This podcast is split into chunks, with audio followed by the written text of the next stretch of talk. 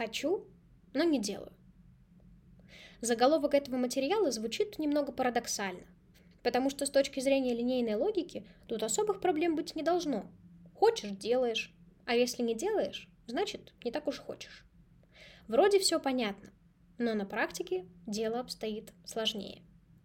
Если вы хотите что-то сделать, но остаетесь в фантазиях и все никак не выходите на уровень поведения, предлагаю рассмотреть этот вопрос на более тонком уровне.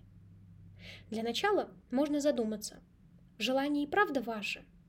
Потому что в ситуации из разряда «я хочу попасть в эту крутую компанию, чтобы мама мною гордилась», вы можете не иметь своего личного желания и мотива, чтобы что-то делать. Получается, что это мама хочет для вас работы в крутой компании. Вы можете хотеть работать тихо, мирно, в другом месте и не сдирать себе коленки, поднимаясь по карьерной лестнице. И это нормально. Если «хочу» правда ваше, от всего сердца и мозга, его все равно может быть недостаточно. Следует рассмотреть существующие препятствия. Лучше разделить их на внешние и внутренние. Допустим, если заваленная задача найти более высокооплачиваемую работу, то внешним препятствием может быть отсутствие образования, ковидные проблемы в экономике, слишком узкая специализация и так далее. Внутренние препятствия – это страх изучать что-то новое, нереалистичные ожидания от работы, искаженная оценка собственных возможностей. Вы можете выписать все ограничения и выделить из них те, которые в вашей зоне ответственности. Допустим, вы не можете убрать пандемию, но можете получить новый профессиональный навык. Не менее важен учет ресурсов. Они тоже могут быть внешними, информация, друзья, стажировки, и внутренними, ваши личностные качества и опыт.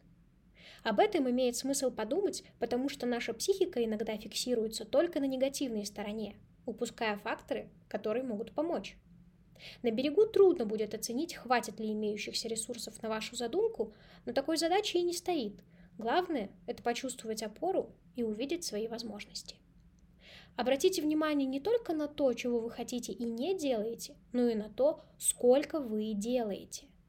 Часто мы концентрируемся на неуспешной сфере и теряем из виду то, что получается хорошо, или же не учитываем тот объем нагрузок, который уже присутствует в жизни. Почему мне важно это делать? Вопрос, который может пролить свет на ситуацию. Он про то, какие ваши ценности и смыслы стоят за этой конкретной задачей. Или не стоят. И тогда понятно, почему вы не спешите включаться в деятельность. Например, я одно время хотела выучить английский и даже смогла прочитать несколько книг в оригинале, но потом запал пропал. Мне все еще хотелось знать английский, мне нравилось его звучание, и я понимала, что знание языка может открывать больше возможностей. Хотела и понимала, но не делала, и периодически винила себя за лень. Наконец, однажды мне в голову пришла мысль о том, что если я буду знать английский, мне это ничего не даст. Сейчас у меня нет жизненных задач, где это было бы нужно. И гораздо важнее сейчас для меня потратить этот час в день на работу или общение с близким человеком, а не на таблицы глаголов. Иллюстрация к тому, что одного желания не всегда достаточно, если речь идет об энергозатратном деле. Если личностный смысл был вами обнаружен, то можно еще обдумать и расписать конкретный план действий, четкие шаги. Неопределенность и высокий уровень абстракции могут ощутимо тормозить процесс и вызывать лишнее напряжение. Кстати, напряжение часто сопровождает новую деятельность, даже если она желанна и приятна.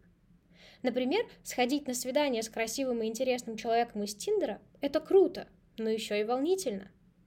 Если вы ждете полного исчезновения напряжения, неуверенности и тревоги, чтобы только потом с чистым сердцем взяться за дело, то ждать вы можете еще очень долго. Более реалистичный вариант – замечать, что неприятные переживания есть, поддерживать себя, использовать доступные вам ресурсы и двигаться к тому, что важно для вас.